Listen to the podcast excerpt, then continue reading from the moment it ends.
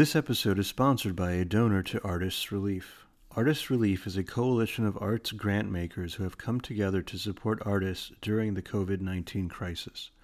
The group has created an emergency initiative to offer financial and information resources to artists. These include a $5,000 grant to qualifying applicants. Visit artistrelief.org. On this episode, we have Elizabeth Markevitch. Elizabeth was born in France to a lineage of musicians. Her father was a lead cellist for Leonard Bernstein when the family spent some years in the U.S. She migrated back to Geneva and embraced the art world for her career, holding leading posts at Sotheby's, Schroders Art Advisory, and Artemis Art Fund. She's been at the forefront of innovation in art, launching Eyestorm, the first successful online art company, and most recently with Icono TV, an art streaming platform. Thank you, Elizabeth, for being on the show. I'm very happy to be with you. Your family originally is from Russia and settled in uh, Western France.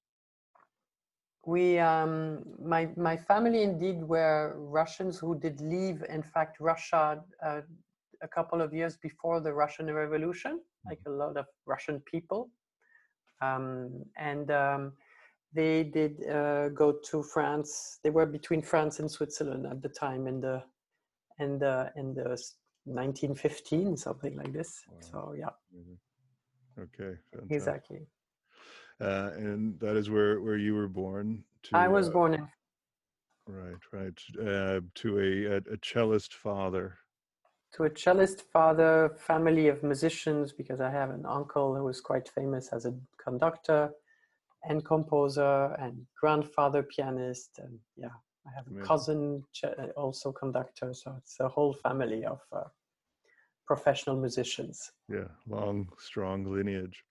Yeah. Um, your family made the decision to migrate then to the U.S. and you started in Louisiana. Yeah, that was for political reasons. They didn't agree with uh, French politics at the time, and um, at the end of the 50s, it was a bit uh, not very stable of uh, when when came to politics. So they decided to move to America and um, we basically ended up in New York as my father became the first cellist of uh, the New York Philharmony on, under Lenny Bernstein. Yeah, no, it's an incredible, incredible career. Um, he was one of the greats, obviously. Uh, he was fantastic, and he was a fantastic human being. Yeah.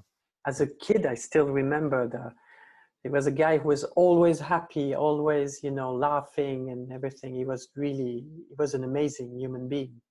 Wow that's fantastic. Um, after a few years your parents made the decision to migrate back to europe. Yeah we went back to they decided to go to switzerland because they were looking for a, a place center europe um, so like that, my father, when he was touring, he would not be very far from home. So that's why they decided for Switzerland, yeah, where I stayed most of my life right, until right. until 20 years ago. Okay, right. And you had a interest in in music, but um, your mother wasn't a fan of it. She was not a fan. She decided that um, there was enough musicians in the family, and so I had to find another path Mm. Um, and um, the logical, there were two paths for me. There was one that I was completely um, uh, passionate about, which was everything to do with medicine. Um, and I wanted to be a surgeon, but my mm. eyes were not good enough to be a surgeon. So I had to mm. let that passion go. And so I went for arts. And um, very quickly, I did uh, find nice jobs in Paris um, and um, in a gallery. And then from a gallery, I've been uh, a friend of mine um, uh, hired me to come and join him in Geneva to work for Sotheby's, and then I took his job. And so, you know, one after the other, I did stay in um, at Sotheby's uh, almost, uh, yeah, I think nine years, and um, where I was the head of the Impressionist and Modern Painting department also there and um, and um, which was definitely the best school you can have when you're in this business. No, that's fantastic. Um, as, you, as, you, see so many works per day, you know, it's yeah. not like in a gallery where you work, you wait for one client, and you're always uh, surrounded by the same works. Here, you you see so many works coming in, and makes your eye. Yeah, that's fantastic. And you had some uh, amazing sales that you uh, conducted while there, including the um, 87 auction in Moscow. If you could share for us. Yes, um, in Geneva at the time, it was also at the time where a very famous auctioneer, uh, who became a very uh, famous auctioneer, but uh, who was very um, charismatic and still charismatic, is Simon de Pury Oh, sure. And Simon started to work for Sotheby's in the mid 80s, I think. So I was already there when he came on board and became the director of Switzerland, Sotheby's Switzerland.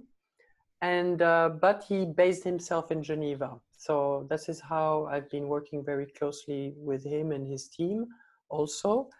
Um, and that was a, a, a, wonderful moment because Simon also has an amazing energy, mm. uh, very particular and he wanted really to impose Sotheby's Geneva on the map because it was the jewelry place and it's still the jewelry place.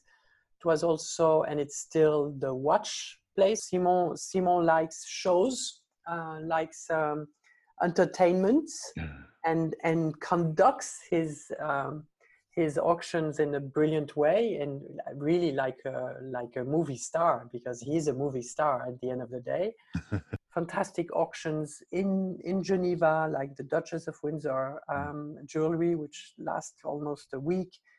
And then in, he came up with this wonderful idea to organize the first auction in Moscow. Mm. Um, and we're talking about, like you said, in 1887 and 87 um, was you know the wall the wall in berlin didn't come down so we're right. still talking about ussr Right. Um, but we are and during the Gorbachev time, so we're talking about perestroika. so things are opening up a little bit. It was an auction which was going to sell contemporary Russian artists. That's the first time we were suddenly seeing the Kabakov uh, being, you know, in, in, in an auction. That was an amazing moment I have. I was a kind of activist mm. in there because I really wanted to bring a lot of Russian, you know, people at, yes. in the room, uh, knowing conflict that, about the crowd, but you won. There was a conflict with the crowd, yeah, and I, I, I did won this one. Um, it was a dangerous game, but um, I thought it was a necessary game because to have an auction in Moscow with nobody in the rooms um, made no sense. And then from there, you uh, joined a, a, private bank, Schroders, and uh, developed their art advisory business. I did because I came up with this idea that um, as I was in Geneva, I knew very well the um, private banking and the private bankers in, in Geneva. And uh, I could see that they were basically all doing the same, you know, job. They all have the same service, and realized that what makes the difference between two private bankers is are the bankers themselves. Meaning, I trust you, uh, not because you work for such and such bank. It's because I trust you as a human being. Um, it's you go to a banker like you go to a doctor, and you and because you have to you have to be so transparent with your banker that you you need a mutual trust so um, I realized that if they wanted to make a difference between their competition, um, a private bank should have, you know, different services and to increase their portfolio of uh, service. And this is how I proposed to Schroder to create an art advisory department within the bank, which was not going to buy, we didn't buy art. The, the bank never bought art. It was really an advisory service to the clients or to grab new clients in you know to attract them. And it in fact became a magnet for new clients. And it was a magnet for even japanese clients which was what every western bank was dreaming to have japanese bankers uh, uh, clients. So i did that for five years. And then i was hired by um, through a headhunter to take over a, a, very old art fund, which was called Artemis, um, um, and um, which was a, a good experience. Um, probably not the best experience I had because um, I was dealing at that time with uh, pure financial people who didn't really know what they they did inherit there because it's um, they bought the bank and the fund, which used to be done by an, by um, Léon Lambert at the time, and when he passed away, it was bought, and the new owners, in fact, didn't really understand what was this art fund, so it didn't turn out really well. Okay. Okay. And then I became, um, I decided to be on my own, um, a private dealer, but focusing only on on four clients. Right. And buying what you know, they all had their wish list, and focusing on the wish list, and trying to get out of the market. So not proposing them you know what everybody was probably proposing them but more um, saying okay you have this art art that you wish to acquire. I might know somebody who has it in his living room. Mm. let's see if he could agree for you know to sell it. Right. I have to say that most of the time it worked so i was lucky and that so i could convince them to sell it. And then in the end of the 90s um, i had a kind of um, switch in my mind. yes. Yeah, it was a brilliant one. Eyestorm. Eyestorm was um, was a wonderful adventure that I did with um, uh, two friends, and um, it was this idea that um, how could we um, use internet as a platform for art? Mm. Because mm. you have to realize in '97 when we came up with this idea, um, there was not one museum not one gallery, not one artist. There was nothing about art on the web. And we, to make you a long story short, we came up with the idea that we would like to build up a platform um, which would not compete with what you can see and not become an e-commerce, so to say, you know, a kind of the arm of a retail store, so to yeah. say, whatever it's a gallery or whatever. But we didn't want to be just the e-commerce of um, of a retail store. So we came up with the idea that we were going to approach artists that they give us a digital file, you know, which would which would then print out on the photography paper, so like that it's high quality, but everything would cost two hundred dollars, um, and they would basically be on demand so mm-hmm. funny enough, nobody does that. Um, yeah. But it was the idea of creating an on-demand platform where um, we would produce the works uh, not in advance because we were not having a limited edition, you know. That's right. But really on demand that every week we would know that we would have to print 200 of this or 100 of that. And right. this is how we would do it. Oh, and that has been tremendously successful, really successful. And the site still exists, I see. The site, the site still exists. It has been bought, I think, three times in the meantime. So it did change. Um, yeah. But funny enough, there is a lot of things that I brought in which still exist. Wow, brilliant. Um, so it's still there. And uh, Damien um, Hirst was one of the first artists you work with. He was one of the first. There was many, many because we mm-hmm. had Damien Hirst, we had Jeff Koons, we had Helmut Newton. You know, we really had big names. That's great. We were very lucky because we were in the internet bubble. Mm. And so hmm. we had all the millions we were dreaming to have right. for marketing. We realized that we were selling only in London and New York. Only in London and New York knew who were Jeff Koons and Damien Hirst, for example. Yeah, that's right.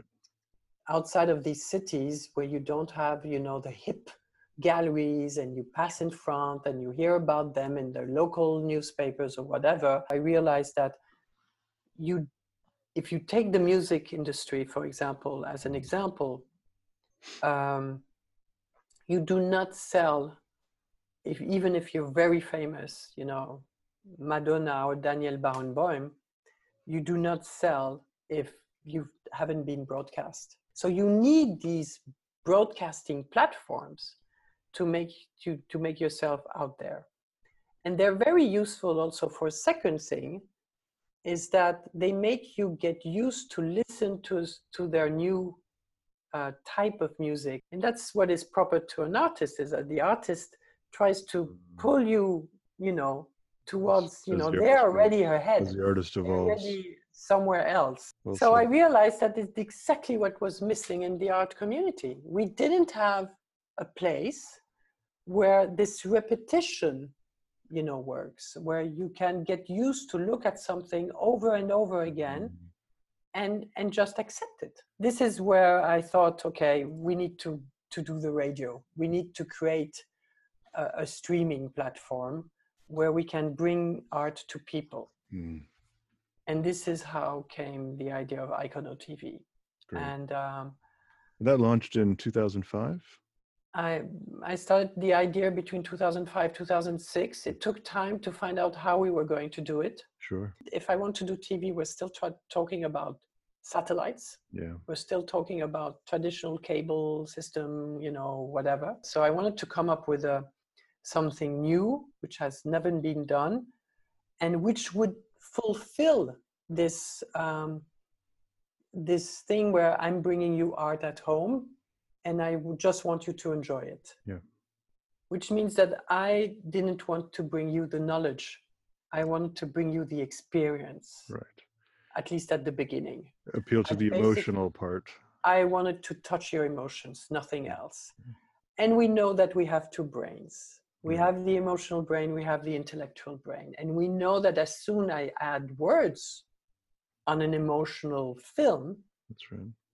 I over the words take over and it kills a little bit the emotions. This is why we came up with this idea that we took from another music um, example was MTV. MTV, right? And MTV um, was, you know, for me an, a revelation. And so I decided to to basically copy this model and to say to have art historians curators, artists, people who know about the work of art, teaming up with filmmakers, telling the story to the filmmaker, and asking the filmmaker to basically translate their words with the movement of the camera.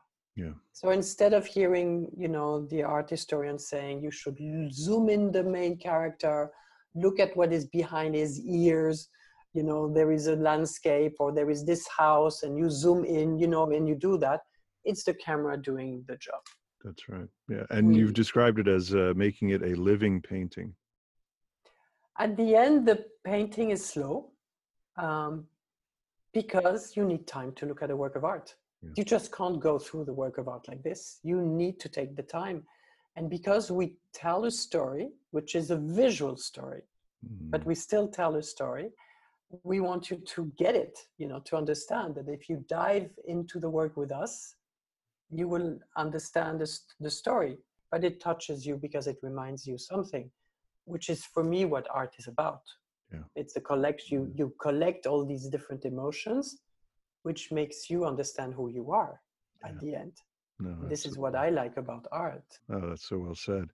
Um, you've had some excellent distribution opportunities, um, satellite TV in uh, the MENA region, Middle East, North Africa. Yeah, I started in Europe with um, um a satellite Astra, and then uh, we did that for eight, nine months.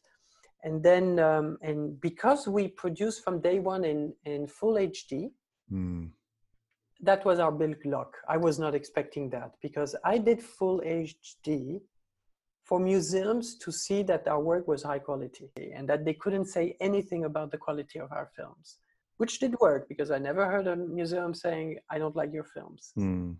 Um, but funny enough, which what I was not expecting, is that the technology for HD, meaning satellites, um, uh, any cable or whatever, they were ready to broadcast in HD. But in 2006, when HD really started worldwide, it was only for sport. Right. So they were desperate for content.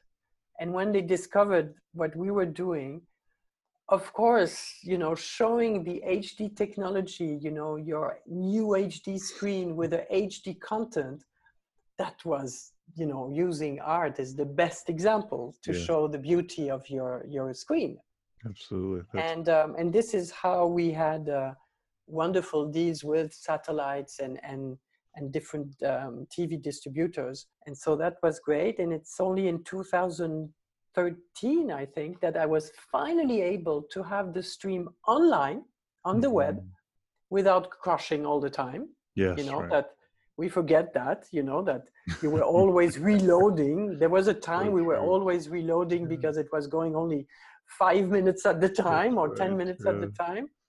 And so it's only in 2013 that finally it was not crushing anymore that we could have a web uh, stream. And then um, about 2015 16 started to do all the smart apps. So for smart mm-hmm. devices like you know like the iphone and the ipad um, but also for apple tv and and then for amazon fire tv and all the tvs you know the, all the smart tvs from samsung to sony to philips to name them we basically did all the main brands it's about 16 16 different apps or whatever. Oh, so um, because we have international rights, so yeah. we can broadcast everywhere, and so we can touch all these screens. That's great. And so. And you've had a role with uh, Samsung, their art, art store, the, the frame. Yeah, Samsung approached me because when they launched the frame, which is a very particular TV set which is very simple because it looks like a picture frame. It looks like a mm-hmm. photography frame. It's just a screen and you have a wooden, very straightforward frame, exactly like when you go and buy, you know, a photography frame. Um, and so they came up with this idea that if they would have such a nice designed frame, they would have included in that frame only, in that in that uh, TV screen only, an art store and the art store would have as a collection different types of art so they started at the beginning to have i would say more design you know mm-hmm. young designers coming up with kind of more decorative um, yeah. designs and then they approached me to to do partnership with very big brands of museums so I brought them, you know, the Berlin museums as I'm here. I brought them the, the Uffizi, the Tate, you know, all mm-hmm. these big, the Hermitage. So we, we, we did all these museums where I selected the highlights, the, not necessarily the most famous, but the one who could also fit the screen yeah. in a nice way. You know, we, it, you know, I had to sometimes do compromise and not necessarily looking for the most famous, but mm. the most beautiful for a screen. Right. Uh, this art store is only stills. Still trying to convince them to put some films. Elizabeth, you see the future is uh, through smart apps, through uh, smart TV, smartphones, this kind of distribution model? But not only, but it's certainly a very serious one to be taken, you know, um, really seriously. I mean, um, yeah. Uh, with the, the COVID 19, um, it did show to all the museums that we do have they can play with us you know they really now understand that we can be useful yeah, yeah. Um, and we had our, our indeed we had our, our you know the, the downloads of our apps which did increase during this time. People discovered us like this. Um, and um, which and and even now it's it's even easier for me now because we're looking for partners we're looking for investors you know.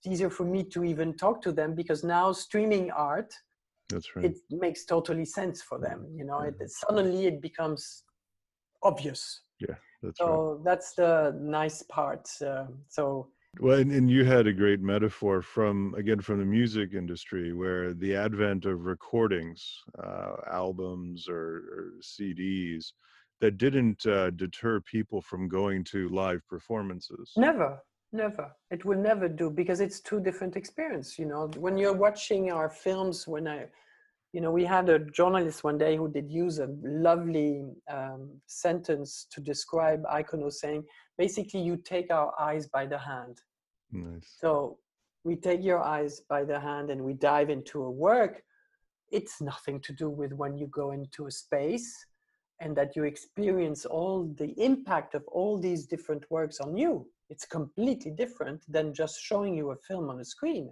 right. so i never never never had the idea that it would replace for me it was uh, a space where we could encourage people to get um, at ease you know that they will they would have the courage to go to museums afterwards because they would feel maybe capable to look at a work of art because they understand that there are some ways you could look at it. Have you thought of other modalities like virtual reality? I happen to have a son who um, has been building a fantastic platform called oh. Iconospace. Wonderful. and Iconospace is a platform which was dedicated at the beginning only with VR, but serious VR, meaning with the Oculus, you know, um, glasses, where you, you have to put them to experience the, the space. He did, um, if you go on his website, you can see a wonderful um, um, video or teaser of, um, of uh, his latest big project where he did um, recreate the house and um, studio of Max Liebermann, which was a very famous mm. impressionist artist in, in Germany in the yeah. 20s. Um, and but his house was demolished during the war, and so the house was rebuilt in the 90s. It's still called they still call it the Liebermann house, even though it's not the Liebermann house, because it happens to be the house which is glued to the Brandenburg gate. Brandenburg. Oh yeah, this is a so when, Brandenburger Tor. Exactly. So when you when you go to the on the Pariser Platz and you are a tourist there, um, we came up with the idea that we could maybe explain to people why this house is called the Liebermann House, and that they could have a VR experience in the Stiftung in the foundation, um, experiencing how this house looked like Amazing. Um, in the times of Liebermann. Yeah. And it's a wonderful um, experience. And he had quite a lot of success with this uh, this experience. And because of the COVID nineteen, he had tons of galleries asking him to reproduce what he did in VR, but for the web and he's launching that in a couple of weeks now. I also like how you've described Icono TV as um, uh, an iTunes or Google Apps. It's uh, because you're working with any producers of content. Yeah, the thing is that we are um, we've been opening up our library mm. drastically because um, at the very beginning we wanted to find ways to touch you but then we thought okay now people are going to slowly get mm, you know more you know used to it and maybe they're going to start to be curious and then they would like to learn about and everything. So we started to put some small interviews that you can find online or whatever. We had been in partnership with all the production houses because when you do tv you can't just embed. That's the mm-hmm. problem. So you you you still need to do a contract with everybody and get their mm-hmm. files and then slowly we've been now knocking at the door of production houses um, who were um, more producing um, uh, films for the movie theaters. Yeah. So, you know, documentary about Richter or, you know, uh, entertainment films, you know, we, we even would like to knock at the door of people who did the Da Vinci Code, for example because yeah. they could uh, it's all about it's all happening in the louvre you know it has an art completely art related uh, you know topic but it's pure entertainment but it's art related so why not bringing basically everything which is about art or with art um, in a movie form and making yeah making icono becoming the the netflix for art basically yeah, the, the, the so yes i had um, i had lately some friends who needed to understand what was the difference between some platforms that you find on the web which do have video art for example but only contemporary video artists um, and us and i was just saying but all these platforms they could be on us also mm. you know and we become a hub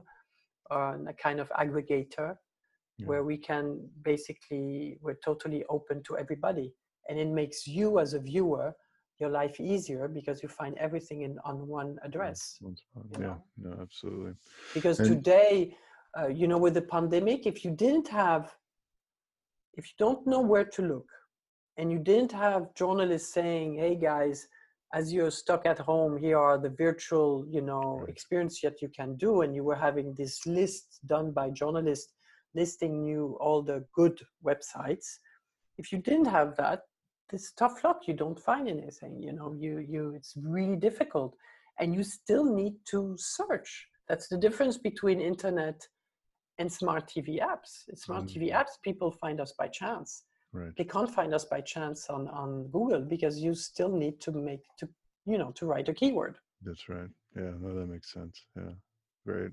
Oh, um, yeah. There's been a lot of interest um, in Icono TV in public spaces, uh, hospitals, airports. Um... Yeah, we recently had that because um, um, more and more people now understand what is the, the impact of art on uh, on your health mm. and specifically on your stress when you're very anxious or you have in a very high stress mood which can be before taking a plane or it can be uh, before um, you know seeing your doctor who maybe is going to give you results that you're afraid to hear about or whatsoever yeah. mm.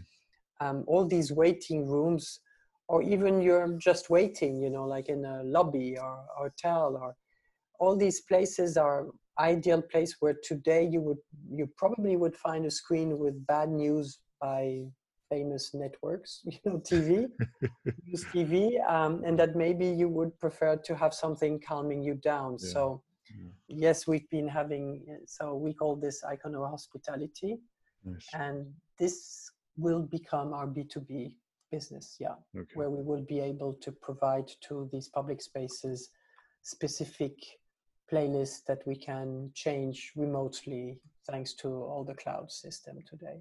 Excellent. That's great. Elizabeth, I thank you so much for your time. This was really uh, wonderful. Thank you for listening. I hope it was not too long. no, not at all. It was brilliant. Achieve is recorded at Subtractive in Hangar 8 at the Santa Monica Airport. Music is produced by Hennedy.